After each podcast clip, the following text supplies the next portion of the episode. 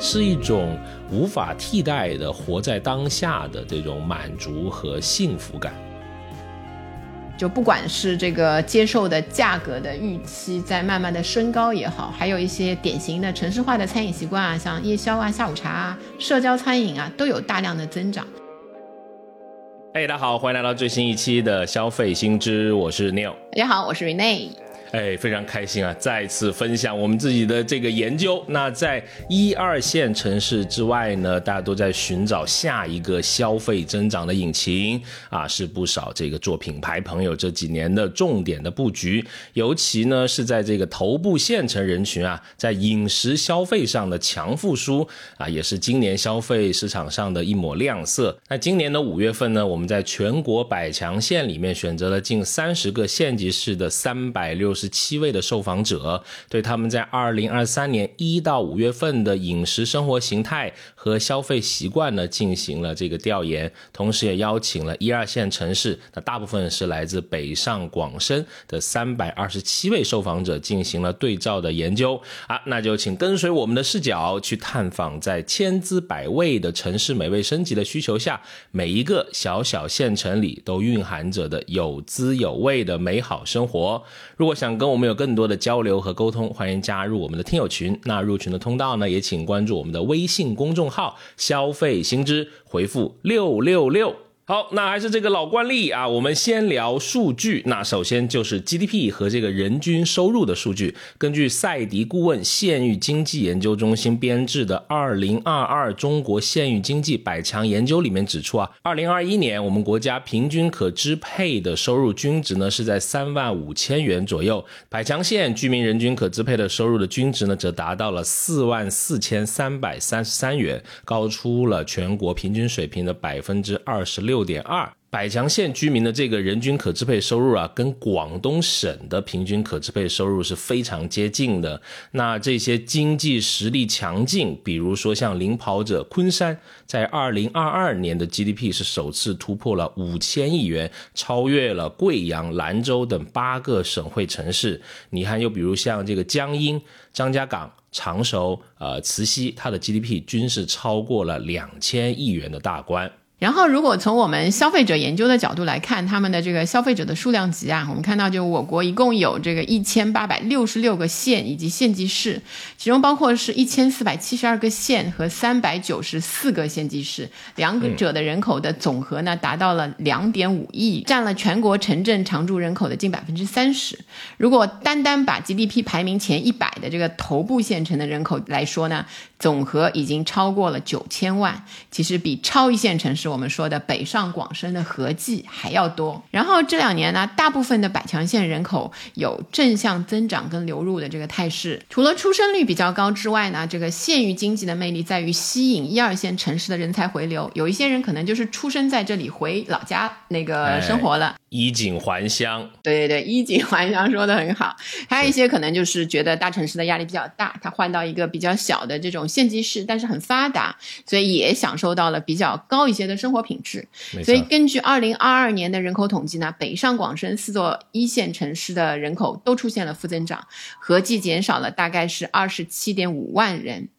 然后，而以昆山为代表的头部县城呢，则开始出现了人口的涌入。根据江苏省政府官网披露的数据啊，二零二二年昆山市的常住人口已经突破了三百万，其中外来人口呢超过了一半。我就听我这个江苏的，出生在江苏的那个朋友很有意思，对对对，他们他们就聊天的时候呢，然后江苏还很有意思，就是各个城市之间啊，他们有一种呃既有爱又分，就互相有点那个要。要稍微小斗气一下，比拼一下的感觉，所以我们说那个江苏人民的就是十大乐事之一啊，就是翻看全国百强县的这个榜单。今年我们这里又有多少个县级市上榜了？就是他们确实他们占的那个比例啊，每年都很稳定，而且非常的多。是好，那我们就给大家再直观一些的印象吧，就是这种 GDP 比较高，我们说可能生活水平比较好的、富裕一些的县城、县级市。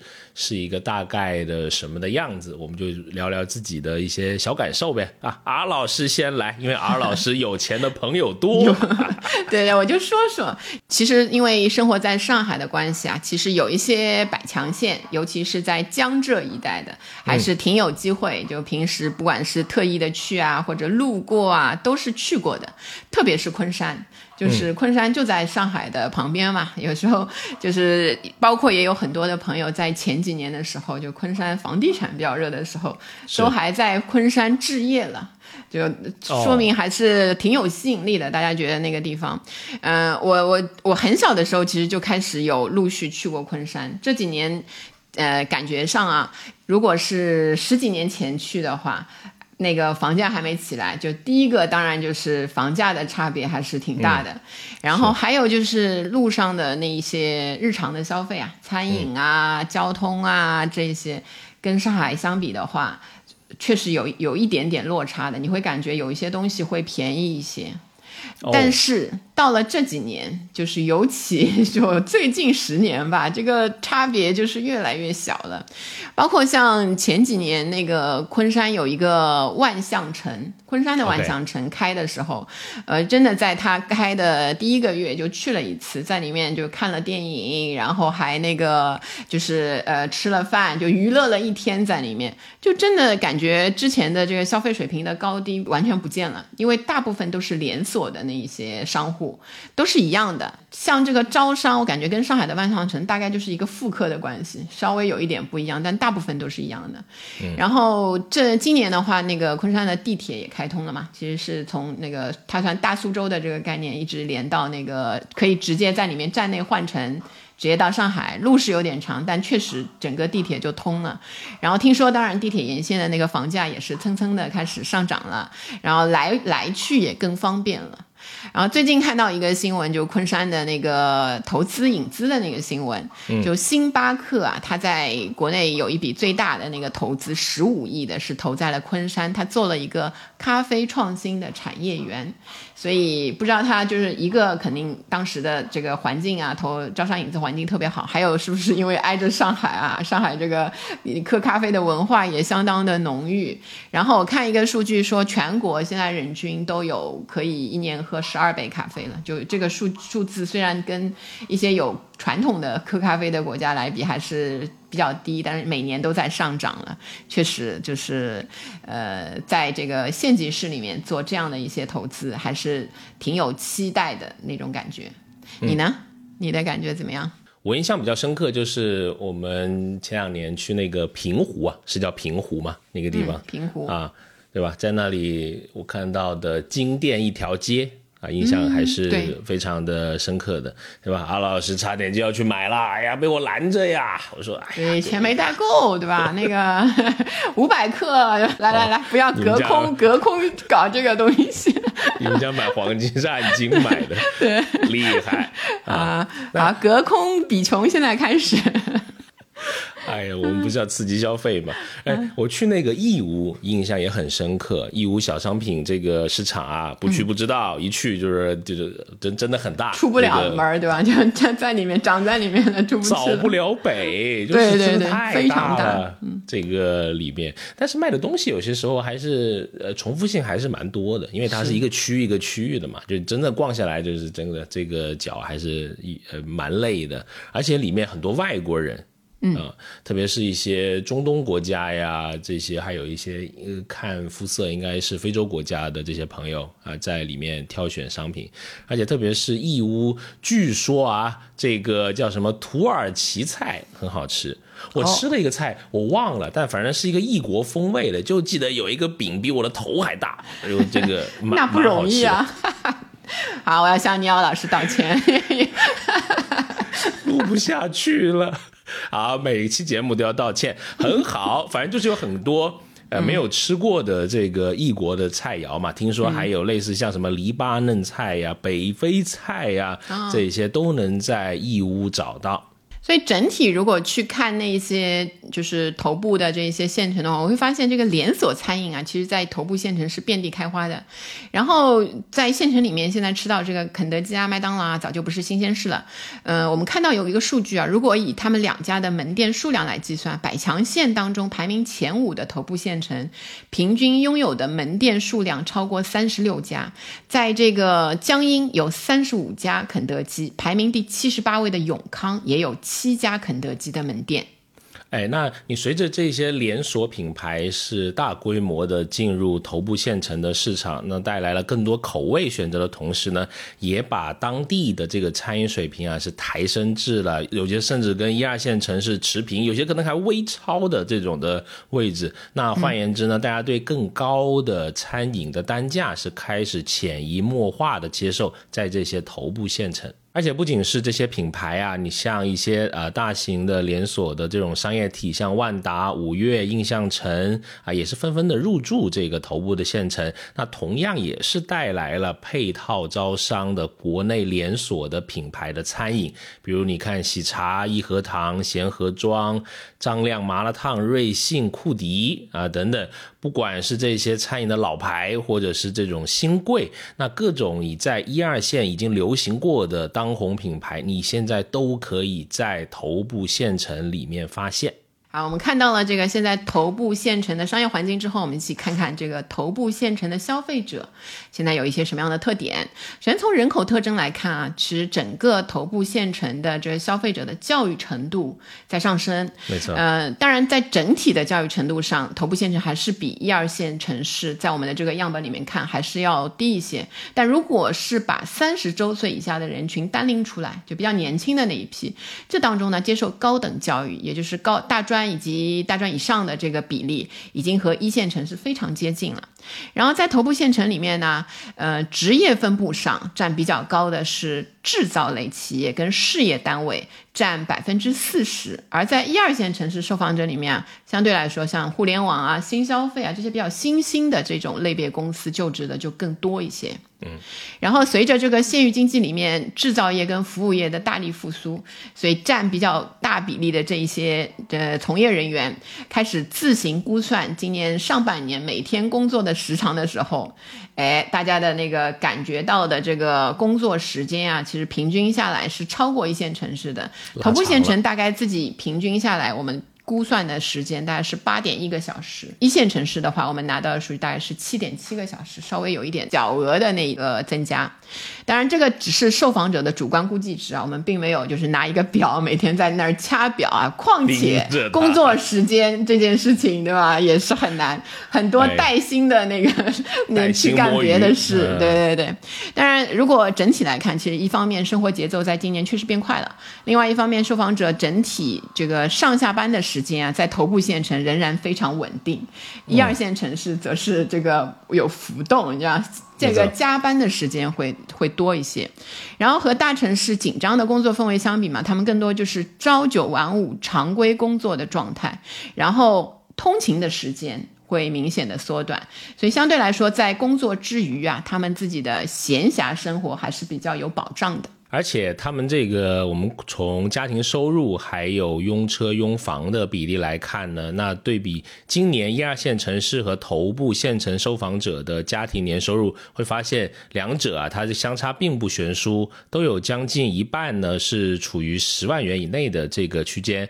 而在这个较高的家庭年收入区间啊，我们是按照大于十万元这个来算，一二线城市的高收入家庭还是啊更多一些。些，但是呢，它在同类别中购房率却比头部县城的同类人群少了百分之九，可能跟房价各种关系对有关啊。那还有是头部县城的这个消费者，明显他的这个购房或者买车的年龄是要年轻一些的。啊，我们想大部分呢是应该是归功于较低的这个相对较低的房价，还有可能更早的一些初婚的年龄。那在这个他们领先的完成了这种大笔的这两笔算比较大的这个消费之后啊，他们感受到的经济压力其实是普遍的要比一二线城市的同龄人是要来的小的。没错，我们会看到，其实在这背后比较大的一个原因，是因为在头部县城里面是有一个比较稳固的家庭结构在的，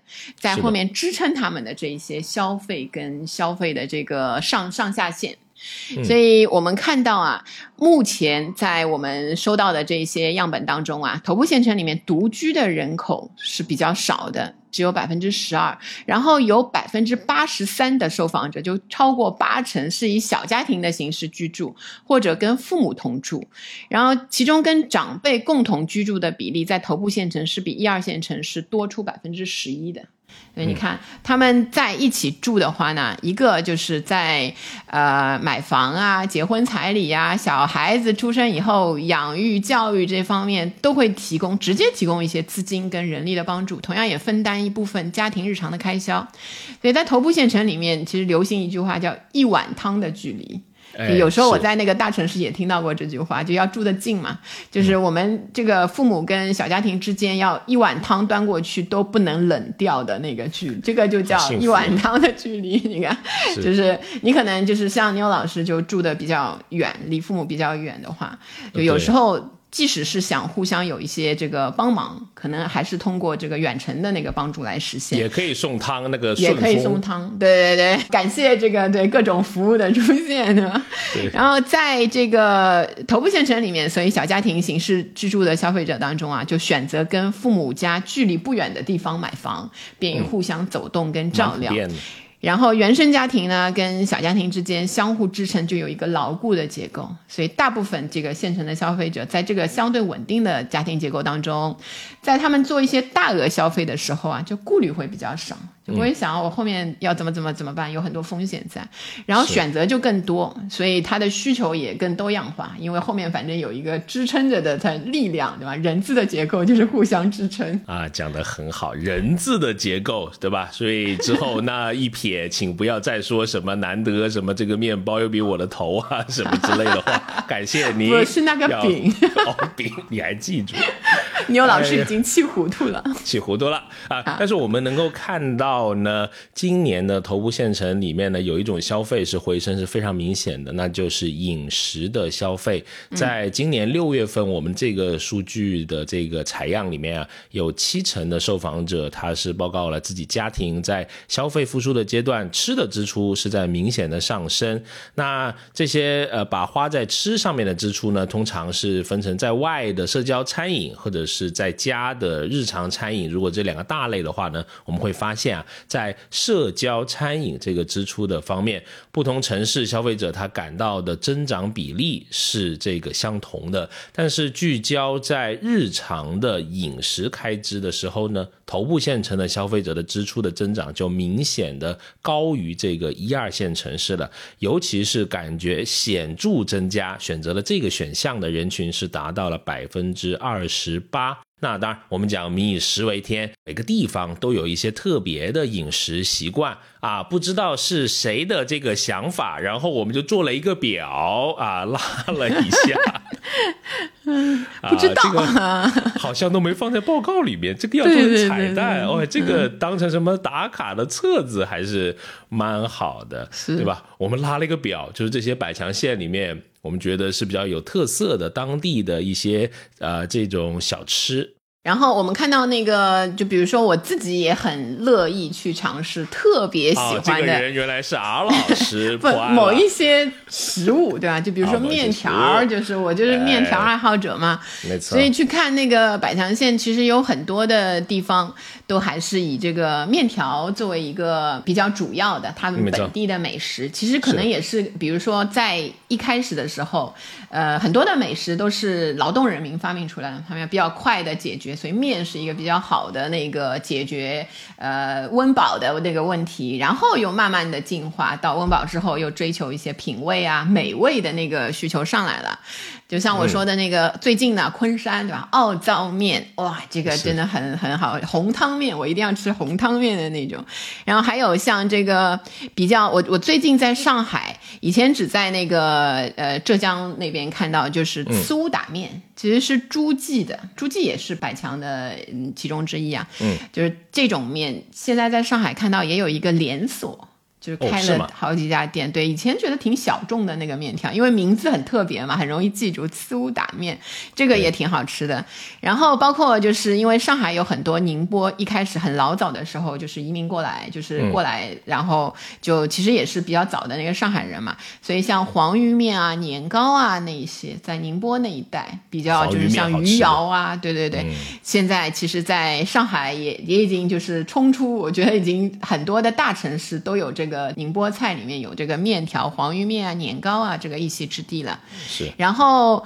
还像这个比较近的另外一个方向，就是桐乡那边有这个羊肉面。羊肉面是真的很好吃，其实苏州也也是羊肉出名，但是桐乡的羊肉面比较特别一些，就是你可以去尝一下，如果喜欢的话。然后在上海也有也有一些那个人过来，我不知道是不是到底，上海的我还没尝过，就也能看到有一些打着桐乡的旗号，因为现在越来越多的可以看到这种原来比较小一些的那个城市的美食啊，在大的城市里面出现一些连锁啊，或者是比较有特色的点，可能跟呃一个是人口的往来有关系，就是更多的口味，就像以前的游吟诗人一样，把不同地方的那个诗啊带到那个地方来这来。个画面讲得好，啊是，所以呃，我觉得县城美食，我们现在在大城市或者在其他的那一些城市都能更多的这个尝到，还是挺有意思的。对。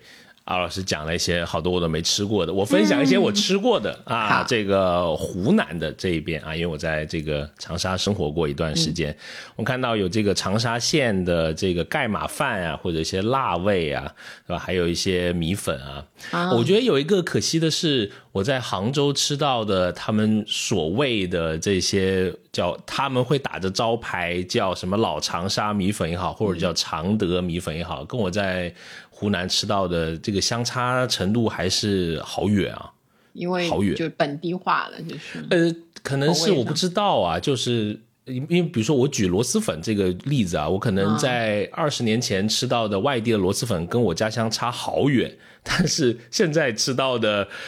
就是没有什么差距，甚至有时候我觉得上海的螺蛳粉水平 有些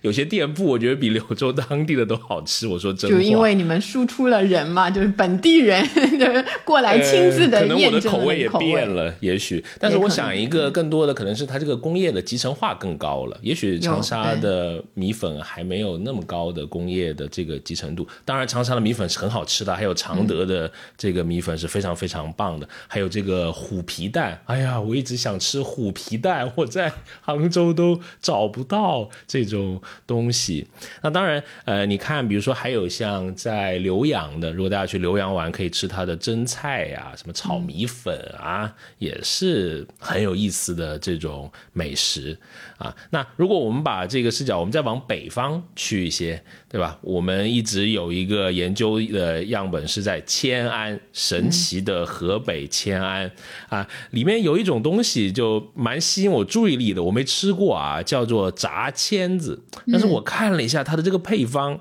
应该是好吃的，它是以猪肉馅儿啊为主要，然后呢搭配这个鸡蛋、豆面或面粉等原料炸制而成。哦，炸一下，对对，那一定好吃，对，然后里面又是猪肉馅儿嘛，对吧？讲讲都有点流口水啊！炸签子，我不知道有没有迁安的朋友啊，可以分享一下哪一家的好吃。如果我们再到这个当地去调研的时候，可以去呃试一下啊。还有里面还有一些我吃过的，我也觉得很好吃啊，比如说像湖北仙桃的鳝鱼米粉啊，还有像这个浙江温岭的麦饼筒。哎呀，都是很棒的这个美食。如果把百强县的这个美食拉一个单子，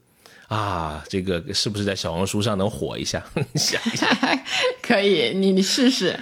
呃对吧。但我们说了这么多呢，就是其实，在我们做这个呃头部县城的消费者研究的时候，就会发现，在他们居住的就是县城里面，其实除了当然这个连锁的这些美食，我们刚才说的各种各样，我们在各个大城市的商场里都能看到的之外，其实他们还有一些地方的美食。他们现在的心情呢，也是有一点矛盾，我感觉，一方面这个比较呃网红的、流行的那些美食进来，其实是对他们本地的一些些食物啊，就原来的那些家乡美味，造成一点点冲击的。包括他们自己也会感觉到，去吃那个汉堡啊，那一些东西那一类的西式快餐啊，那一些会被分掉的。但他们有时候也会觉得很可惜，家乡的很多非常好的老字号，就不是那种连锁全国的那种啊，就很本地化的那个老字号，可能在呃吃的人变少之后，慢慢的后面的后代也没有接上。然后在食物的这个消费上面有点遗憾，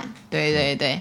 所以你看，就是在这个我们收集了大量的这个受访者个体的饮食消费实例之后啊，通过现象透视本质，就会发现，在饮食习惯跟消费的习惯上，这个头部县城里面有一个熟人社会的传统的家庭观，然后还有这个一二线新兴城市这个新兴的这些消费文化互相有一个碰撞的，会形形成他们。特有的一些饮食消费的特点，特别鲜明的就是今年大家的这个饮食心理的账户啊，开始提额了，而且有一些在整个的消费过程中啊，达到了比较高的优先级啊。我们先说一个例子啊，我们有一个受访者是一个四口之家里面的一个妈妈，就有两个小孩儿，然后她现在是三十多岁。然后生活在这个山东的灵树这个头部县城里面，然后呢，家里就儿子八岁，女儿是十一岁，然后家庭的这个总收入大概是一万三，就是她跟老公加起来这个收入。然后主要的支出呢，就是她有一些大块的，她跟我们说的，像伙食一个月是四千，然后零食因为有小孩儿是一千五，然后没有房贷。房子都是自己的，然后车是新买的，然后每个月有五千块钱的这个车贷，然后他的饮食支出的这个变化，在今年呢，今年比去年是增长了百分之十左右。所以他有一些典型的饮食消费习惯，比如说就是孩子的饮食消费是家里这个优先级最高的，就包括这些呃食物、日常的食物和营养的添加剂。然后还有就是荤菜的消费就比较多，经常买一些进口的肉类。有时他因为在这个靠近港口的那个那个头部县城，所以也会开车去港口买海鲜来吃。然后对预制菜完全没有兴趣，然后喜欢买这个品质比较上乘的这个原料，就是一些面粉啊什么，他会挑比较好的。嗯，山东因为有制作手工制作面食的习惯，他手工制作。对对对对。然后他今年的零食的购买呢，有一个新的习惯，就是开始在抖音。大量的购买零食，然后因为他的工作呢，就是属于呃不忙也不闲，就规定规律的上下班的那一个，所以他他有一些比较那个办公室的生活里面，也对这个零食是一个不可或缺的一个社交货币啊，大家分一分。所以他通常就是两个地方，然后他买的一些在饮食当中比较有意思的东西，我们记录了一下，比如说像。儿童的益生菌软糖，然后比较贵的这个面粉，它有一些那个本地比较出名的这个牌子。然后他买的零食有一个他特别喜欢，特别给我们还传来了这个购买链接的，就是大包装的一种叫枣仁派，就是里面呢特点是里面的每一个都是独立包装的，哎，所以分给别人吃也卫生又方便。这是在抖音直播间买的。然后它还有一个就是，如果去港口买海鲜的话，其实那个那个一次购买的货币的量是比较高的，就每次要达到六百到八百元。粗看好像这这个是一个恩格尔系数在他们家里面增加了，今年因为增加百分之十嘛，但实际上。这部分的饮食支出啊，除了满足，比如说果腹，我要吃饱，还包括要吃好，然后还有健康升级、社交形式的转变，还有情绪价值的升级这一些的需求。对，哎，刚刚老师分享的是，你可以。当成是一个用户的画像吧，对吧？就是在这个比较典型的一个，他们应该算四口之家了，两个小孩儿，啊，这个里面他们在饮食的支出上面还是很有特点的。那我再分享一个别的这个例子啊，就是这个饮食优先的这个例子，就是它的这个饮食类的消费是排在它日常消费里面优先级是比较高的这个部位，甚至会影响到它一些以往的之前优先级比较高的这种消费。那我们这位受访者呢，大概在二十五。岁啊，他是来自福建的石狮，他是一位啊很重的数码发烧友啊，之前反正出一个手机就要换新款，但是呢这两年因为他有这个呃购房的这种打算，他在这个攒这个首付的钱，所以他各方面的消费就开始节流了。那比如他很心仪的这种啊新机，他要上市的时候，他之前都会第一时间买，像我刚刚说，但是他现在就说啊，这个等一等吧，也不着急，因为现在新机也保值也没有那么好嘛，要等一等降价再买。不过他今年的饮食开销却是比去年的同期上升了百分之三十左右。啊，不聊不知道，一聊吓一跳，他自己都吓到了。这个没算过，但是哎，一算发现自己在吃的方面确实花了不少钱。他自己的这个解释呢，是因为已经在这个要省钱，要为了买房了。买房，但哎，但是这种饮食带来的美好体验的诱惑，却是让他欲罢不能。这不能打折，在吃的这个方面，呃，不管是他去跟啊女朋友去万达的这个牛排的餐。厅享受这种个性化的服务，或是在抖音上要囤一堆本地的这种新餐厅的团购的券，还是跟这个阔别已久的朋友去吃什么呃打边炉啊，吃烤肉啊，是一种无法替代的活在当下的这种满足和幸福感。这种的诱惑力让他把他的饮食消费还是提到了一个非常高的优先级，也愿意花钱。是。这个其实我觉得在呃整个就是不同城市的人群中，今年可能都有这样的一个变化，所以餐饮那一块啊，就上升的是非常的明显。大家虽然说理智消费，什么吃上面是不能省的，对吧？就是这一些的优先级还是在这上面体现出来了。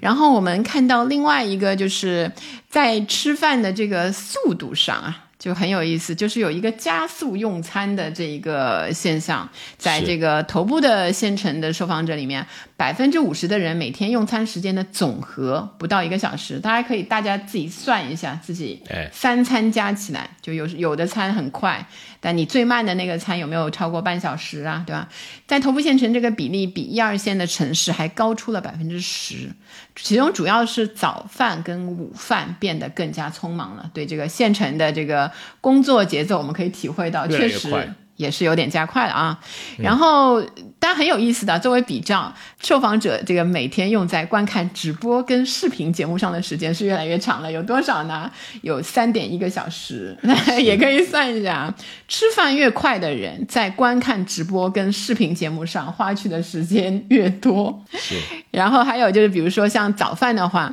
就百分之三十六的人用餐时间不到十分钟，嗯，男性吃早饭会更快一些，接近一半的人会。在十分钟里面结束早饭，所以就是很多的场景啊，便利店、通勤的路上，或者直接在工作公司里面选择这个选择产品的种类也比较集中，像速食啊、烘焙产品啊，或者中式点心啊，比较匆匆忙忙的完成早餐的人不在少数。然后还有因为各种原因不吃早餐的人，在头部县城里面也在逐年上升。嗯。是，然后我们再分享一些我们觉得是头部县城特有的饮食消费的一些特点啊，也给大家那个有一些更多的了解。比如说，它有一些特有的线下的我们叫做补充购买的渠道啊，比如说像一些集市啊，有些甚至他自己有地会自己种啊，还有一些会在跨我都不说跨区了，有些甚至跨城的啊这种购买啊，比如说就是它有一种定期。期开放的集市啊，我们老家这个叫墟，应该是我不知道普通话是不是应该这样说，好像跟那个广东一样，就是那个对吧？很好玩这种集市上面就有一些小孩很喜欢就凑热闹去的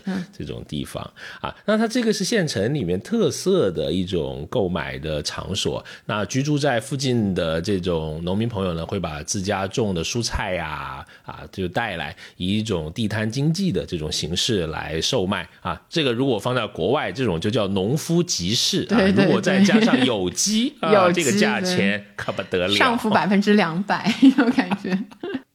是，那通常呢，这些瓜果蔬菜都非常的新鲜啊，价格有些还是低于这种，比如说你要去商超啊去买的这种市场价。那在今年的这个消费复苏阶段，是吸引了不少小城里的美食的消费家，甚至是吸引了一些这个更高线城市的人去那里，比如说就当旅游项目一样，当打卡项目一样。我在小红书都看到好多什么这种乐趣在菜市里、在集市里的这种帖子啊，也是有蛮多这种点赞和。这种关注的，那第二一个呢，就是自种啊，就是自己家有地可以种东西啊。那我们呃的这个受访者居住在头部县城的不少人的老家是在同省市的城郊或者是农村。他们会和自己的原生家庭保持可能一周一次，甚至是几次的这种碰面。他们还在老家的父母呢，会带来自己种的新鲜的蔬菜，或者是自己去探亲之后，然后返程的时候自己带回。那也有不到百分之五的这个头部县城的消费者呢，是有自己的种植蔬菜，或者养一些鸡鸭这些，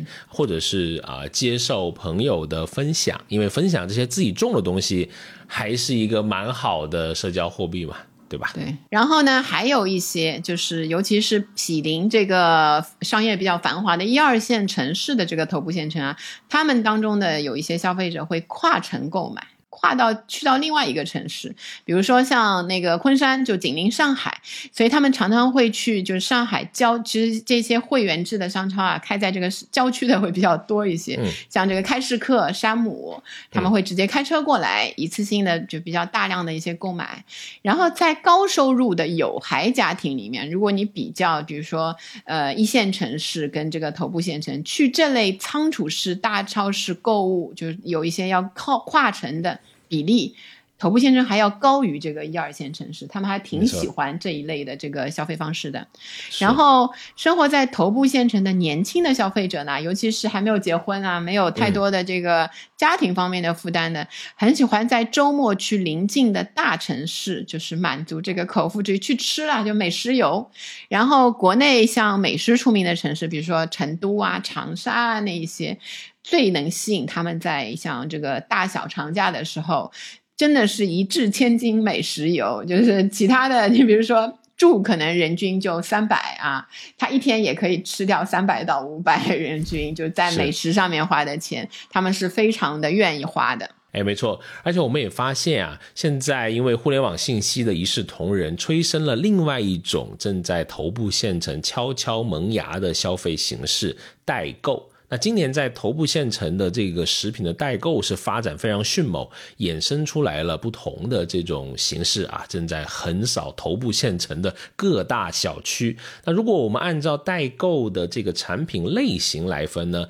分成两类，一类传统，一类新兴。那传统的就是这些进口的这种食品啊，和美妆品啊一样是走，比如说一些海淘的这种渠道，比如说一些国外的营养品啊、保健品。啊之类，那新兴的呢，多以这个网红美食为主，有可能是一些出圈，但并不是那么轻易在身边就能买到的网红的美食啊，比如说这个卷呀，又那个酥的，对吧？对，就是那个盒比较大的那个，有时候还要分一分，对吧？那个什么邻居之类的那个。啊，没错，这可能是在这种更大的城市已经声名在外了，但是可能在自己的所居住的这个头部县城里面还没有。哎，你可以在一些这个城市软件呀类似的地方都能够比较方便的这种买到。如果我们按照是否付费来分，那则可以简单的分成有偿和无偿的这种代购。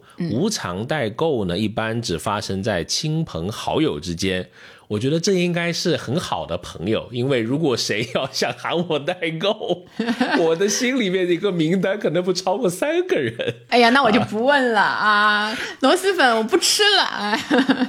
螺蛳粉很容易就把，我送你，不用代购。啊啊，代购其实蛮麻烦的，但是呢，因为现在如果你能帮别人去代购，对吧？代购自己家乡的这种特产，它有点像我们刚刚一直讲的，有点讲烂掉的词。社交货币的这种形式在转换，特别是年轻的朋友，他要出去玩啊，什么对吧？都要在朋友圈里面发一下嘛，对吧？呃，然后常常会被拜托要带回一些当地的网红美食。那有时候这些被拜托的人，他也乐于做这种代代购，因为意味着你下一次就有机会问别人也要一次这种代购的帮助。不过代购呢会有一个问题，就有时候啊会一不注意就买多了，就是对。我们有一个被访者的例子，就是他旅行的时候啊，就带回了近两百块钱的知名的麻花，猛吃了一周之后，就是感觉再也不想吃麻花了。对，再好吃的也顶不住这么吃，对吧？对，朋友也分了一些，但是自己也留了一些，因为你知道，在旅行的时候，这个情绪是很高涨的嘛，买东西的，一不注意就会买多。啊，然后回来你我后来就发现，回来你如果在那个淘宝啊之类的搜一下嘛，其实那个东西如果够出名的话，都可以直接给你寄过来，真的不用手就是手提啊、肩背啊这么扛回来。是，但是跟当时在旅游时候买，我感觉那个场景又不一样，因为那个时候是开心嘛，就是你买的是一种及时满足的那种乐趣。是是，因为在旅游的时候的那个美食，就是确实有一种很酣畅淋漓的，酣畅淋漓，说有点穷凶极恶的，就是感觉吃了，可能我以后再也不会来这里了，对吧？那个城市了要换一个了，那我今天吃个够，就是这种，尤其年轻人嘛，食欲上也可以支持这样的一个想法。是，而且经常会吃一些奇奇怪怪的东西，比如我有一次去去哪里啊，苏州啊还是哪里，我吃了一个羊眼睛，哎呀，如果是平时我一定不吃，但是在当时就好奇心特别强。什么味道啊？啊，嘎嘣脆，其实还可以味道。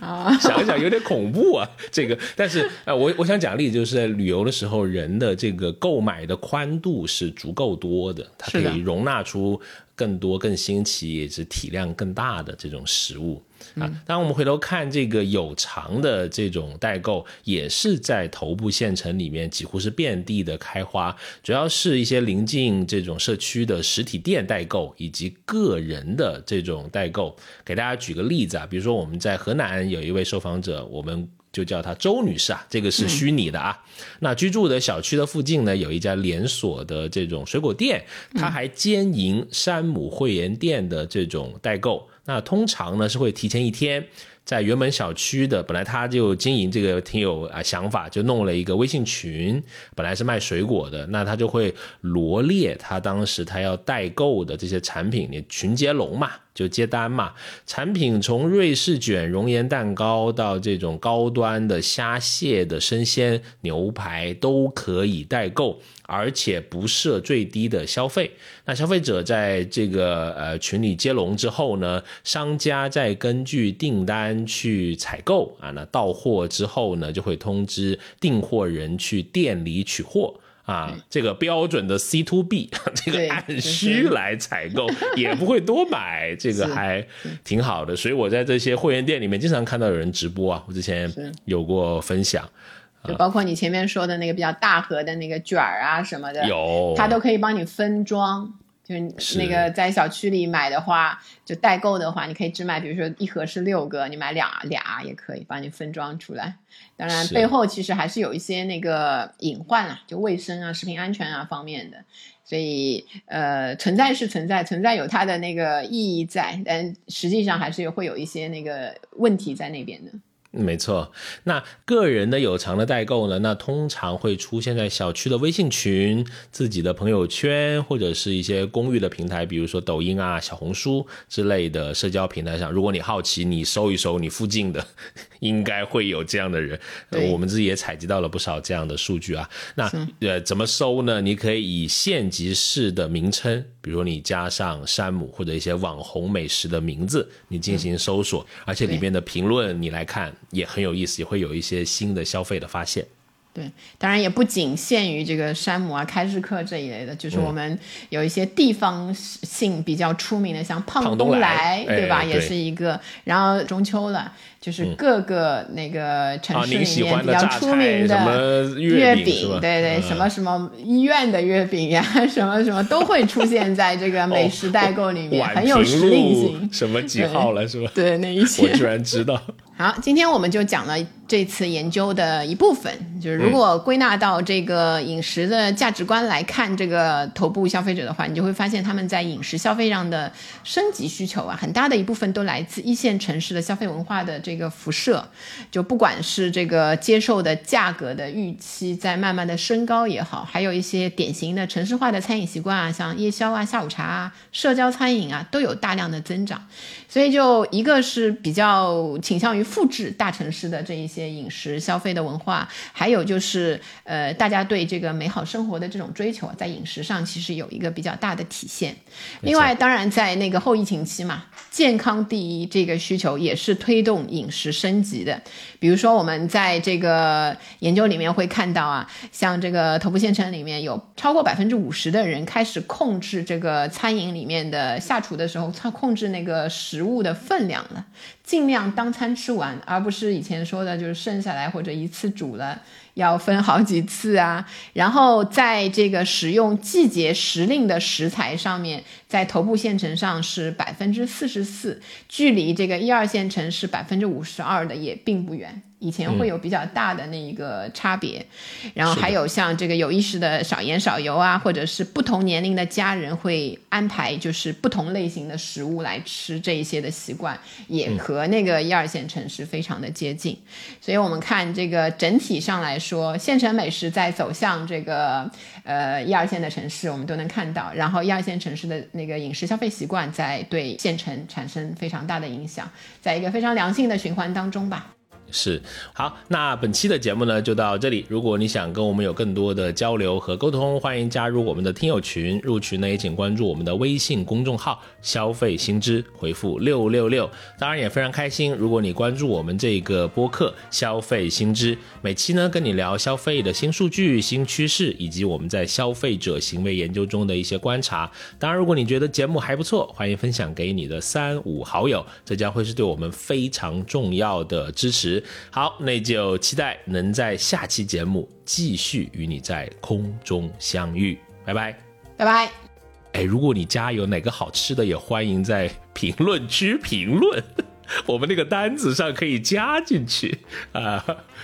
好好，真的再见了，拜拜。学而时习之，不亦说乎？下回见。